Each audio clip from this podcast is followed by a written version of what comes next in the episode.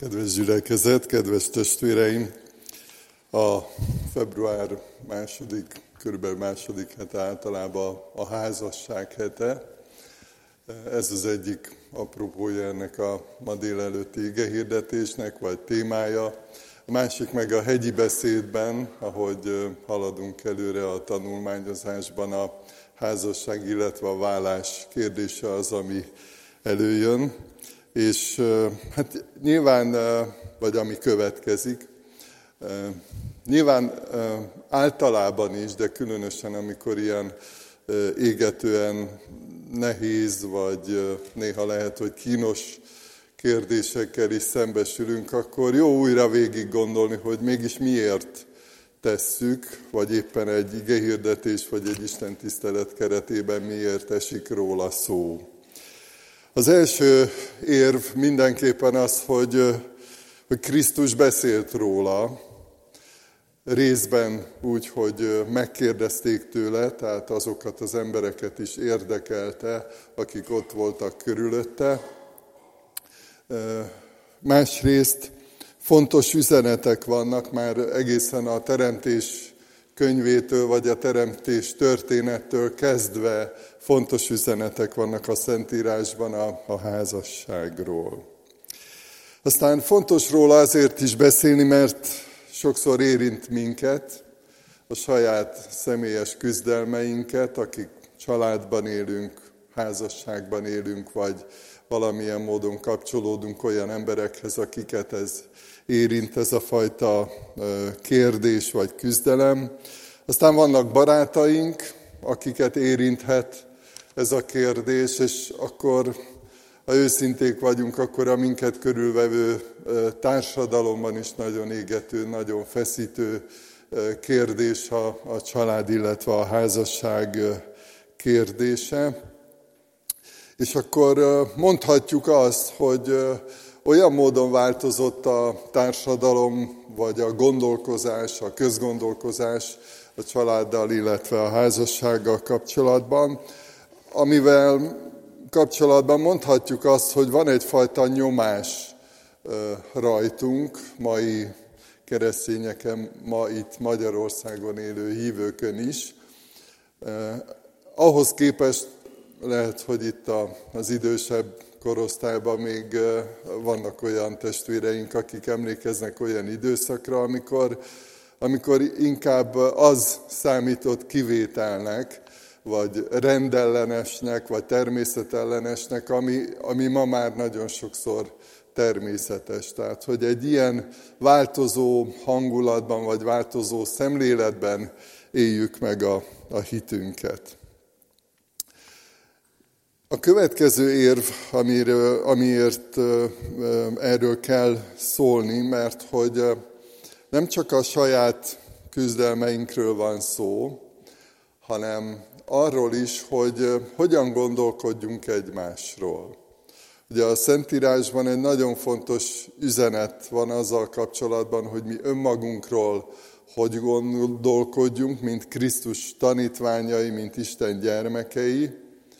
Másrészt, hogy egymásról hogy gondolkodjunk, hogy gondolkodjunk azokról, akik benne vannak éppen egy, egy ilyen jellegű küzdelemben, akár a gyermekeikkel, akár a, a házastársukkal, és hát hogyan gondolkodjunk azokról, akik egyébként mi is lehetünk, vagy lehet, hogy voltunk, akik valamikor hozhattunk, vagy hoztunk egy rossz döntést, és valószínűleg annak a következményeit viseljük. Tehát emlékezzünk általánosságban most arra is, hogy ugye az Úr Jézus hogyan viszonyult azokhoz az emberekhez, akik valamikor hoztak egy vagy akár több rossz döntést, és hogyan segített nekik meggyógyulni, felemelkedni, megnyugodni, helyreállni, és örömmel tovább lépni. És mielőtt az igéket elolvasom, még egy egy példát hadd mondjak, hogy mennyire fontos így Krisztus tanítványai között is beszélni erről.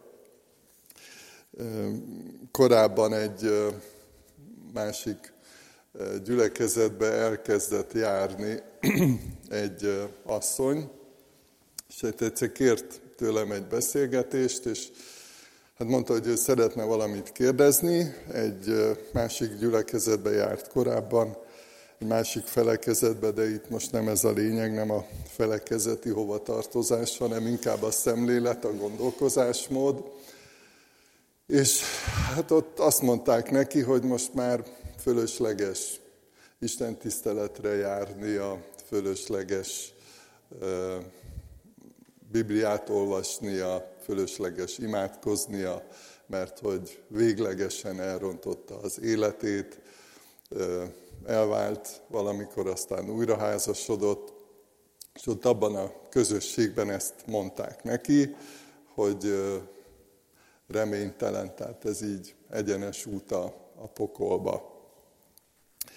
Hát nagyon meglepődtem ezen, mert hát azt tudtam, hogy vannak szélsőséges, meg sokféle gondolkozású emberek a kereszténységen belül is, de tény az, hogy most gondoljatok arra, hogy ha, ha valaki egy ilyen üzenetet, egy ilyen tanítást kap, akkor borzasztó küzdelmei vannak, lehetnek a szívében, és éppen ezért fontos ezeket átgondolni. Hát folytassuk. Két részletben olvassunk. Az egyik részlet a, a hegyi beszédből, a Máté Evangéliuma 5. fejezetéből, a 31. és 32. verset fogjuk olvasni, majd a 19. fejezetből a harmadik verstől. Kérlek titeket, hogy fennállva hallgassátok az ígéket. Akinél van Biblia, bármilyen formában, kérem, hogy kísérje figyelemmel. Megmondatott ez is, aki elbocsátja feleségét, adjon neki váló levelet. Én pedig azt mondom nektek, hogy aki elbocsátja feleségét, paráznaság esetét kivéve, az házasság törővé teszi őt, és aki elbocsátott asszonyt vesz feleségül, az házasságtörést követ el. És a 19. fejezetnek a harmadik versétől, Ekkor farizeusok mentek hozzá, hogy kísértsék őt, és megkérdezték tőle, szabad-e az embernek bármilyen okból elbocsátani a feleségét? Ő pedig így válaszolt, nem olvastátok-e, hogy a teremtő kezdettől fogva férfivá és nővé teremtette őket? És ezt mondta Isten. Ezért hagyja el a férfi apját és anyját, ragaszkodik a feleségéhez, és lesznek ketten egy testé. Úgyhogy már nem két test, hanem egy. Amit tehát Isten egybekötött, azt ember el ne válassza. Erre azt mondták neki, akkor miért rendelte el Mózes, hogy aki elbocsátja a feleségét, adjon neki váló levelet? Jézus így válaszolt nekik. Mózes szívetek keménysége miatt engedte meg nektek, hogy elbocsássátok feleségeteket, de ez kezdettől fogva nem így volt. Mondom nektek, hogy aki elbocsátja a feleségét paráznaság esetét kivéve, és mást vesz feleségül, az házasságtörő. Eddig olvassuk Isten igét, foglaljunk helyet.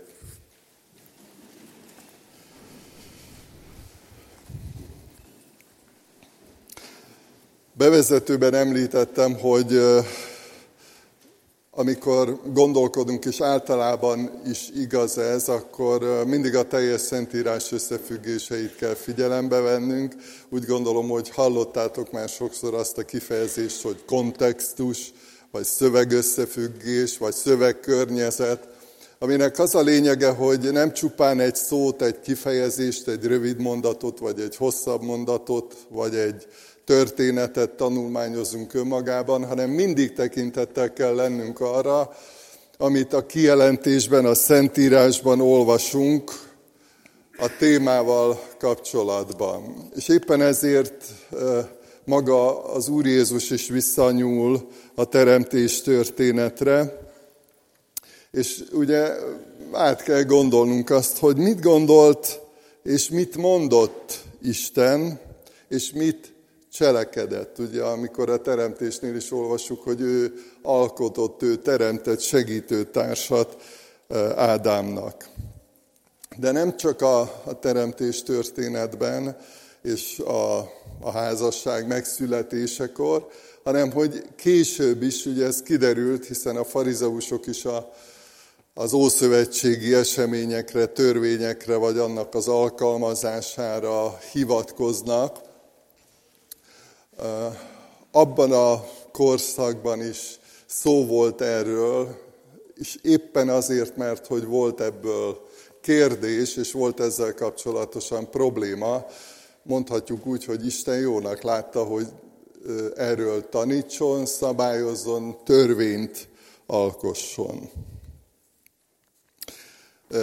Még csak egy adalék ahhoz, hogy nem mindig könnyű a Szentírás összefüggéseiből tökéletes választ találni, minden szempontból hibátlan választ, hogy mennyire más volt akkor, mondjuk, hogyha József és Mária történetére gondolunk, mennyire más volt a jogi, illetve a, a kulturális környezet.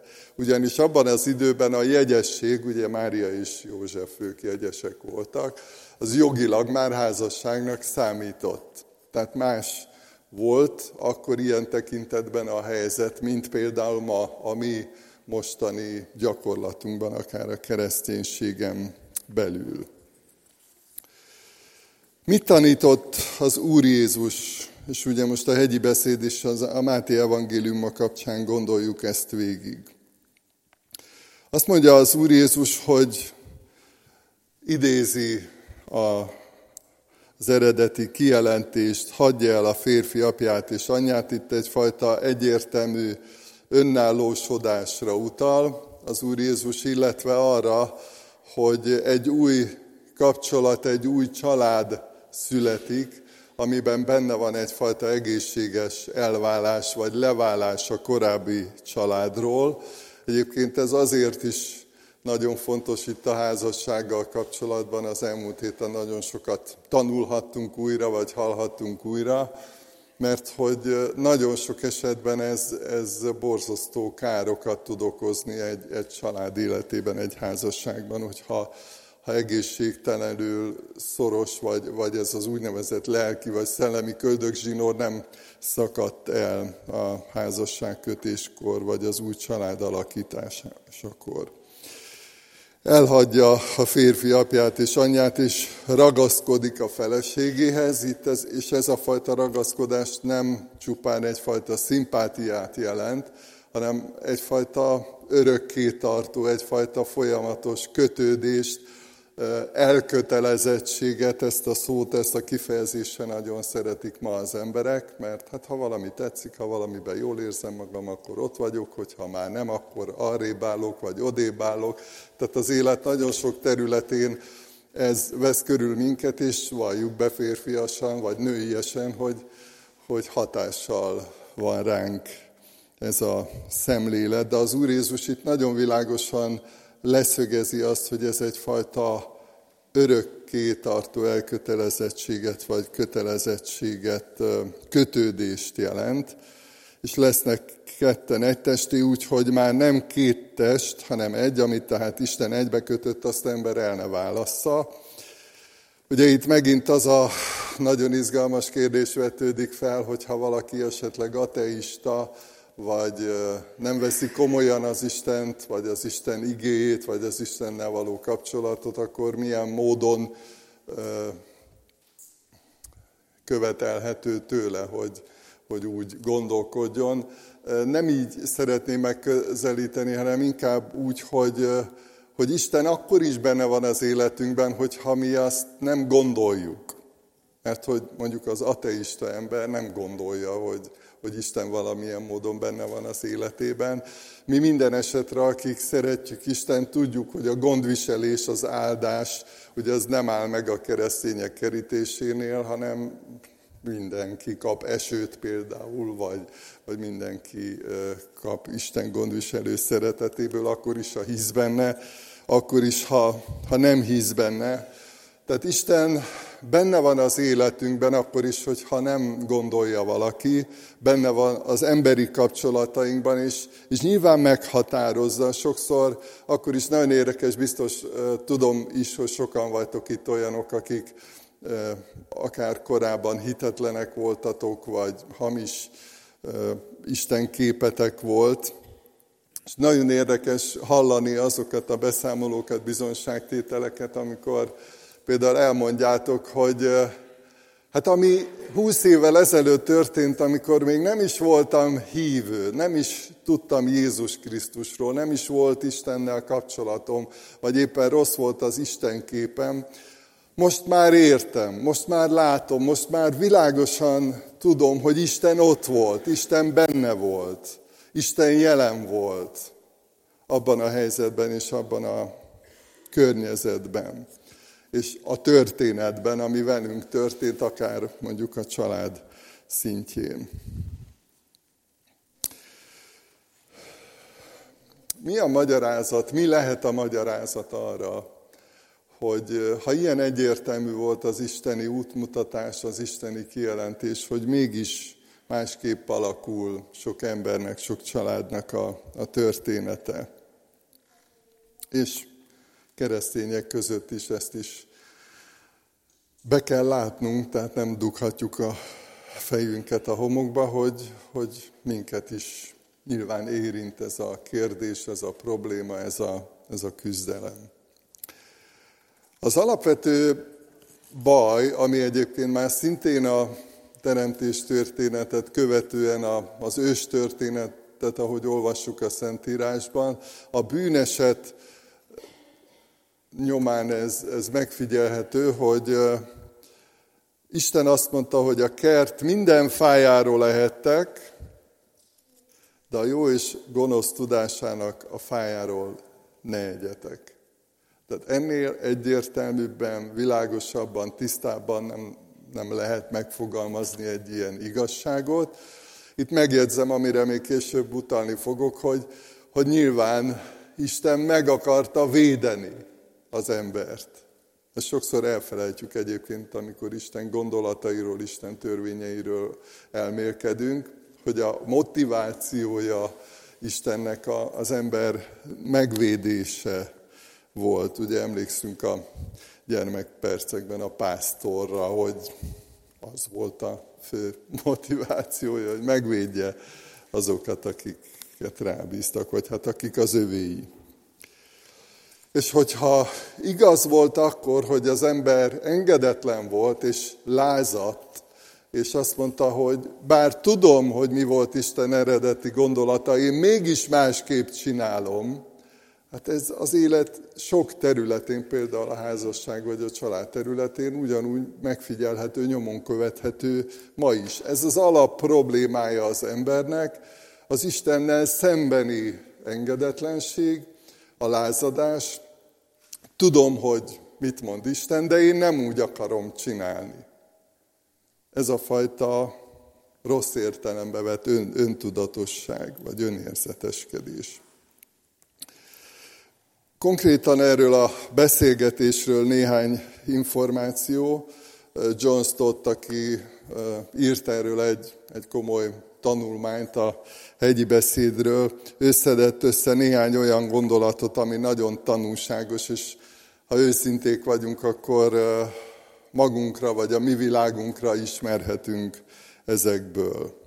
Ugye az emberek általában, és ott ugye az még izgalmasabb, hogy ott a farizeusok, tehát mondhatjuk azt, hogy vallásos emberek, vagy Isten népéhez tartozó emberek voltak, a vállás lehetőségeit keresték, vagy mondhatjuk mai fogalmakkal úgy is, hogy, hogy a kiskapukat keresték, és nem a helyreállást, nem az Istennek való engedelmességet. És nagyon érdekes ez a kérdés, ma is sokszor elhangzik, hogy meddig mehetek el? Hol van a bűnnek a határa? Vagy a becsületesség és a bűn határa hol van? Meddig mehetek el? Nagyon érdekes, hogy, hogy mennyire hozzánk tartozik ez a fajta szemléletmód, hogy, hogy hajlamosak vagyunk erre, hogy inkább ezt keressük, és nem annyira Isten közelségét, nem annyira Isten hangját, Isten üzenetét. Nagyon érdekes, hogy Pál azt, azt írja egy helyen, hogy a Krisztus beszéde lakik bennetek gazdagon. Tehát amikor Krisztus személye, az ő gondolatai, igéje ott van a, a lelkünkben, akkor ezek helyreigazítanak sok mindent, illetve mindent, és minden ilyen kérdésre segítenek megtalálni a választ. Tehát nem az Istennek való engedelmességet vagy a helyreállást keresték, hanem a vállás lehetőségét. A másik probléma, hogy a mózesi törvényt rosszul értelmezték, mert hogy amit Mózes ugye megengedett, ugye maga az Úr Jézus mondja, hogy szívetek keménysége miatt engedte meg. Tehát ez nem egy utasítás volt, nem egy parancs volt, hanem egyfajta engedmény, és ennek is emlékezzetek, az előbb utaltam arra, hogy Isten gondolatai mindig abba az irányba hatnak, hogy segítsen rajtunk és megvédjen minket, mert hogy védtelen helyzetbe került az olyan ember, akit így elküldtek, az olyan asszony például. És egyszerűen ez a fajta mózesi gondolkozás és Istentől való törvény, abban volt segítség, hogy valamennyire, amennyire lehetett az akkori viszonyok között, rendezetten történjen, ha ez már megtörtént. Tehát az ember védelmére történt így. Isten akarata nem változott meg. Gondoljunk arra, erről is volt szó az elmúlt hetekben, hogy, hogy az Úr Jézus nem eltörölni vagy megváltoztatni jött a törvényt, hanem betölteni. Tehát ezzel kapcsolatban is nem változott meg Isten gondolata. Az sem változott sajnos, ahogy előbb említettem a bűnesettel kapcsolatban, hogy, hogy a szívünk, az ember szíve hajlamos arra, hogy kemény legyen. Hogy mondhat az Isten bármit, írhat, vagy olvashatunk a Szentírásból bármit, mi azért egy kicsit jobban tudjuk. Nem? Tehát ez a kísértésünk. Ilyenek vagyunk. Van ilyen belső kísértésünk, amit tisztán kell látni. A harmadik dolog pedig, hogy mondhatjuk így, hogy könnyedén vagy felületesen kezelték ezt a, a kérdést. Isten, amikor megteremtette az egész világot, és gondoljatok az Úr Jézusra, hogy Pálapostól bemutatja őt, azt mondja, hogy minden általa és ránézve teremtetett. Tehát amikor Jézus Krisztus erről beszél a házasságról például, akkor úgy beszél erről, mint akiről azt, azt írja az ige, hogy jelen volt a teremtésben, tehát ennek a, most így mondom, kicsit lehet, hogy furcsa, de a kitalálásában, a megalkotásában részt vett, jelen volt, ugye az Atya, Fiú, Szentlélek csodálatos egységében. És hogyha valaki a körül tudta, hogy, hogy ezt miért így találta ki Isten. Éppen ezért, mert hogy hajlamosak vagyunk felületesen kezelni ezt a kérdést, a már említett John Stott lelkipásztorként ezt fogalmazta meg magának, hogy ha valaki vele a vállásról akar beszélgetni, akkor nem vállalja. Először a házasságról és a megbocsátásról beszélget vele. Ezt ő magának így határozta meg, hogy, hogy ő először Istenről akar, az isteni akaratról, az isteni szándékról.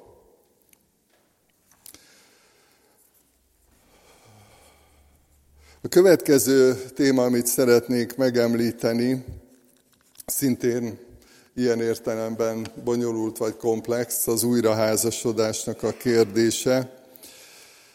Ugye van egy nagyon megrendítő beszélgetés János evangéliumában a, a negyedik fejezetben, amikor az Úr Jézus a samáriai asszonynal beszél.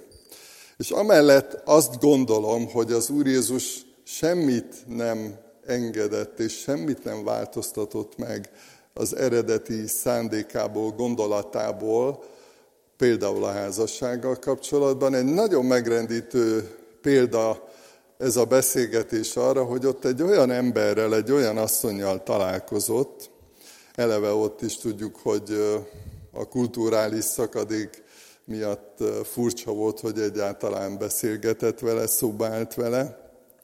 Tanítványok megfelelően csodálkoztak is ezen egyébként.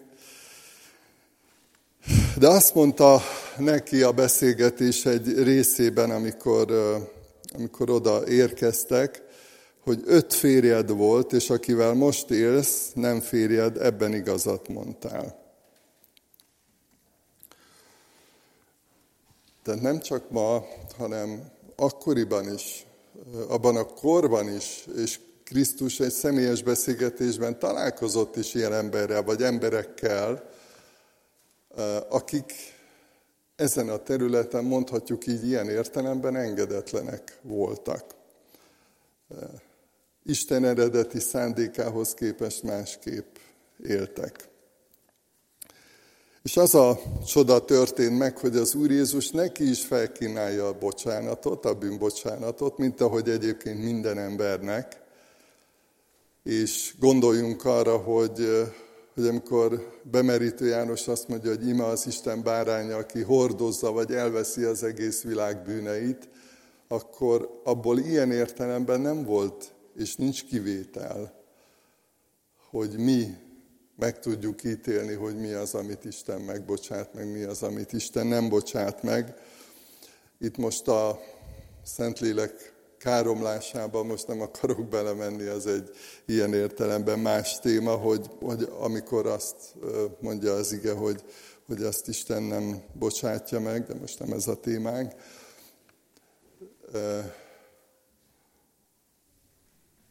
Azt gondolom, hogy itt a Szentírásból kiderül, hogy a, a bűnbánat, illetve a rendezés vagy a rendezettség az alapvető kérdések, amikor ezen gondolkodunk. Minden bűnnel kapcsolatban, minden engedetlenséggel, minden lázadással kapcsolatban az a legfontosabb kérdés, hogy el, eljutunk-e az Isten akaratának a felismerésére, eljutunk-e a bűnbánatra, eljutunk-e arra, hogy belássuk, ahogy a tékozló fiúról olvassuk, hogy védkeztem az ég ellen és te ellened. Enélkül semmilyen helyzetből nem lehet kilépni, nem lehet megnyugodni, nem lehet a lelki ismeretünket megnyugtatni, vagy átvenni Istentől a lelki ismeretünket megtisztító dolgot. A másik pedig a, a, a rendezettség kérdése. Ugye ez is egy iszonyú nagy kihívás, mert, mert valaki elé odaállni, hogy ne haragudj, vagy lehet, hogy hosszú ideig rossz volt a kapcsolat, vagy hogyha házasságról beszélünk, akkor a házasság és odaállni egymás elé, és azt mondani, hogy ne haragudj, megbántottalak, védkeztem, rossz voltam, gonosz voltam veled, vagy bármi türelmetlen. Tehát amikor meg tudjuk fogalmazni, hogy, hogy, mi volt bennünk, akkor van lehetőség rendezni. És igazából ebbe az irányba hat Isten igéje, ebbe az irányba segít nekünk, hogy ha csak lehet, akkor rendezd. Ugye vannak olyan élethelyzetek, amikor már nem lehet rendezni. Az egyik ilyen, amire utal is az ige, hogy amikor az egyik fél már meghal, tehát özvegyé válik valaki, akkor ilyen módon nem, nem lehet már semmit rendezni, vagy, vagy jóvá tenni, meg nem történté tenni, amúgy se lehet. A másik például egy új házasság, vagy egy új kapcsolat, ami, ami ugye annak a felbontása megint bűn, tehát, hogy igazából bűnt bűnnel nem lehet jóvá tenni.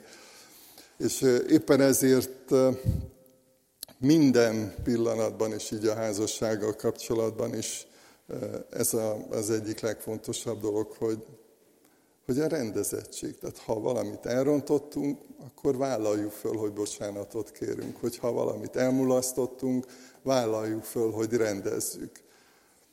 És én azt gondolom, mint ahogy ennél a, a samáriai asszonynál is ez volt a helyzet, hogy, hogy kapott egy, egy új esélyt az életre. Ugye arról nem ír a Biblia, hogy utána mi történt, férhez mente újra, vagy esetleg akivel akkor élt, ahogy az Úr Jézus mondja neki, azzal aztán rendezték a kapcsolatot, összeházasodtak.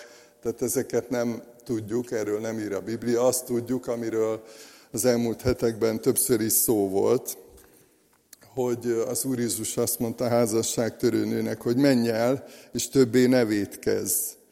Tehát kaptál egy esét, kaptál egy, egy új életet, egy új lehetőséget, rendezted, menj el, és többé ne védkezz.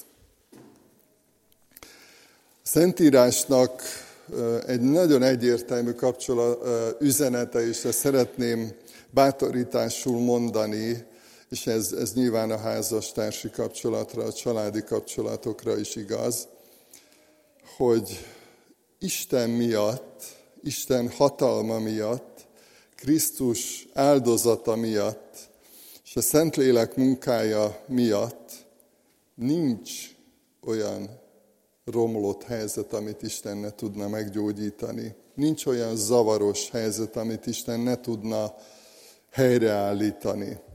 És erre is igaz az, erre is vonatkozik az, amit mond az Úr Jézus, hogy ami embereknek lehetetlen, az Istennek lehetséges. Van hatalma Istennek arra, hogy munkálkodjon bennünk, hogy csodát tegyen velünk, hogy helyreállítson minket,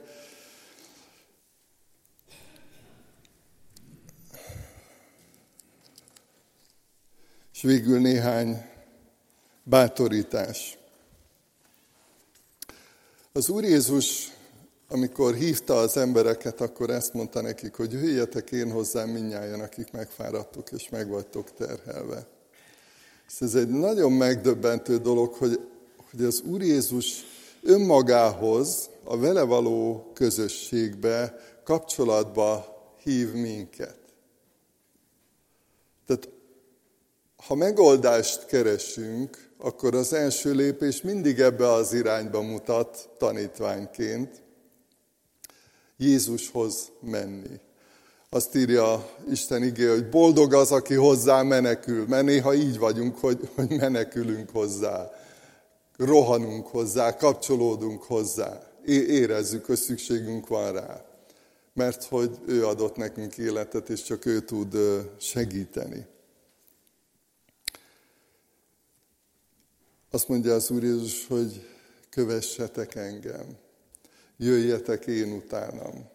A tanítványságnak ez a titka, a Jézussal való együttjárás. És érezzük mindjárt, hogy ha, ha Jézus Krisztus jelenléte, az ő igéje, ahogy az előbb mondtam, hogy Krisztus beszédel, akik bennetek gazdagon, ez jelen van bennünk gazdagon. Ez egy olyan erőforrás, egy olyan forrása a bölcsességnek, hogy van ötletünk, mert hogy kapunk ötletet a rendezéshez, a bocsánatkéréshez, a megbocsátáshoz. De Krisztus nélkül nem megy. Akik Krisztussal nem tudunk azonosulni, vagy nem tudnak azonosulni, nem fogadják be őt, nem menekülnek hozzá, azok ezt nem, nem tudják megcsinálni, nincs hozzá erejük, nincs hozzá elég bátorságuk. Pálapostól azt írja, hogy az az indulat legyen bennetek, ami Krisztus Jézusban is megvolt. Ugye Pálapostolról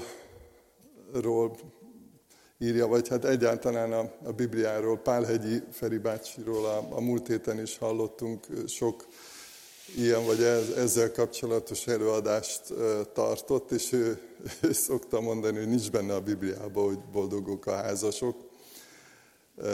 Viszont, hogyha a boldog mondásokra gondolunk, ugye azt mondja az igaz, hogy boldogok az irgalmasok, boldogok a tiszta szívűek, boldogok, akik békét teremtenek. És ugye értjük, hogy bezárult a kör.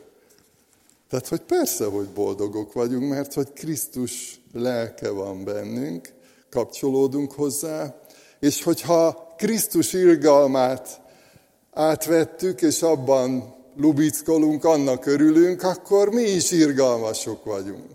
Hogyha Krisztus békét hozott, mert ő a békesség fejedelme, mert Isten megbékéltetett minket Krisztus halála által, akkor mi is a békét keressük, és a békén dolgozunk, ez a munkálkodás, munkálkodás. Békét teremtenek.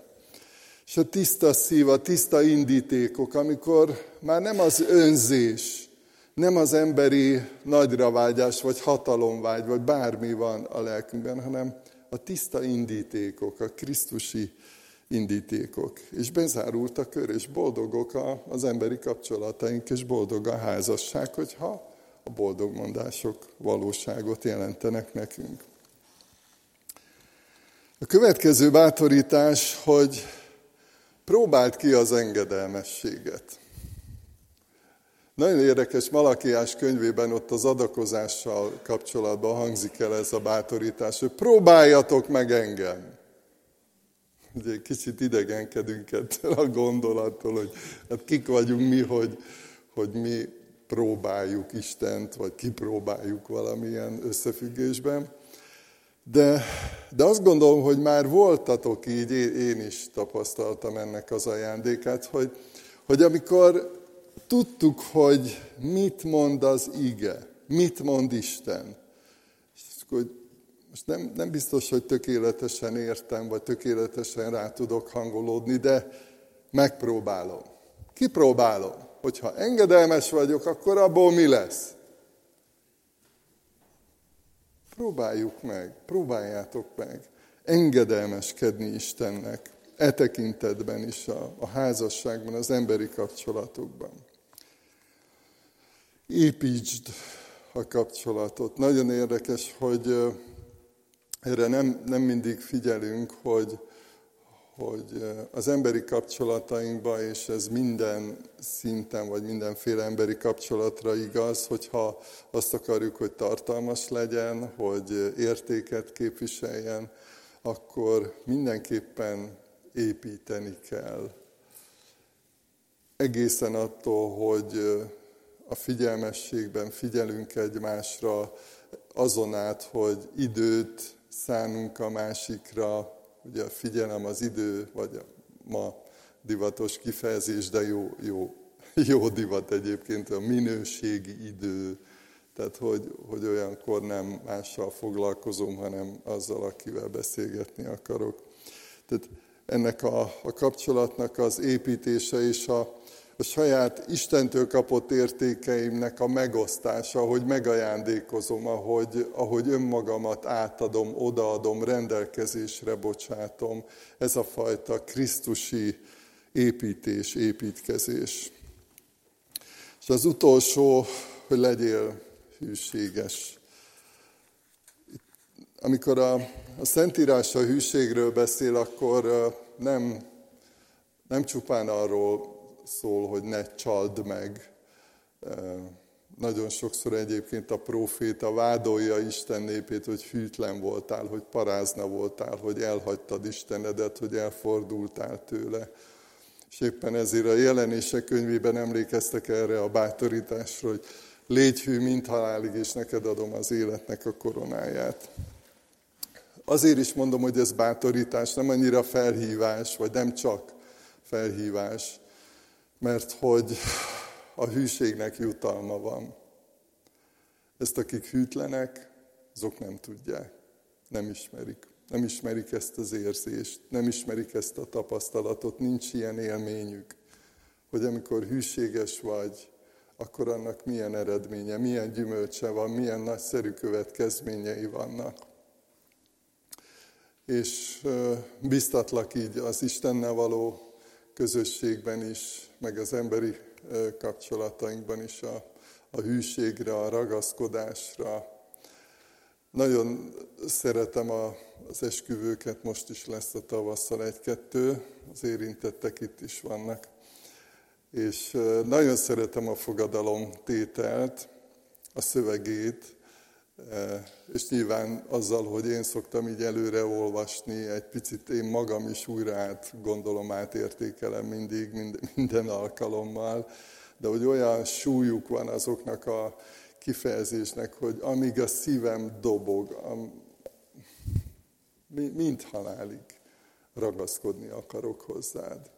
És ennek a fajta hűségnek van egy ilyen, ilyen ajándéka.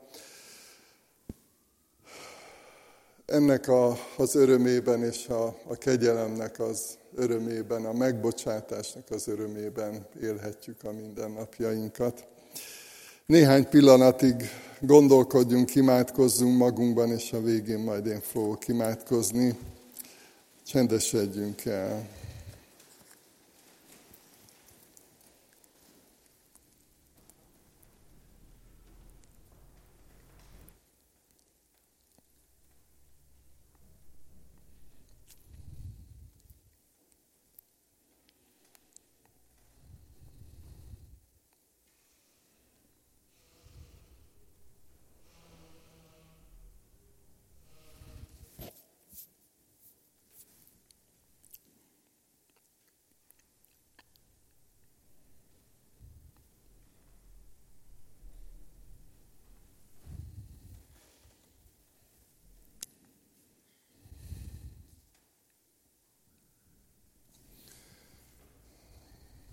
Mennyei Atyánk, Istenünk, örülünk annak, hogy szeretsz minket és tanítasz, és különösen hálásak vagyunk a kegyelemért, a bocsánatért. És köszönöm neked, hogy aki hozzád jön, azt semmiképpen nem utasítod el.